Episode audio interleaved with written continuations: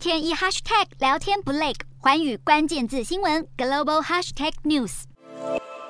英国首相强生辞掉保守党党魁后，有意接任的人选纷纷浮上台面，各有各的拥护者。而在十二号傍晚，负责党魁选举事宜的保守党国会下议院党团一九二二委员会主席布雷迪宣布，一共有八位候选人获得足够数目的议员背书，得以竞逐党魁大位。这八位包含前财政大臣苏纳克、外交大臣特拉斯以及国会议员图根哈特等人。至于原本表态有意参选的运输大臣夏普斯和前卫生大臣贾维德等，陆续宣布弃选。第一轮投票预计十三号下午登场，保守党议员随后将进行一轮又一轮的投票，每一轮得票数最少的候选人将被淘汰，直到最后只剩下两位候选人，再交由全体党员投票选出党魁。保守党目前预估最后两位候选人将在二十一号以前出现，而新党魁和新任首相则是会在九月五号出炉。至于强生在辞掉党魁时强调将会续留职位，直到新首相出炉，对此最大在野党工党非常不满。He needs to go. He can't cling on in this. way. 工党十二号对强生政府提出不信任案，要求他立刻卸下首相职务。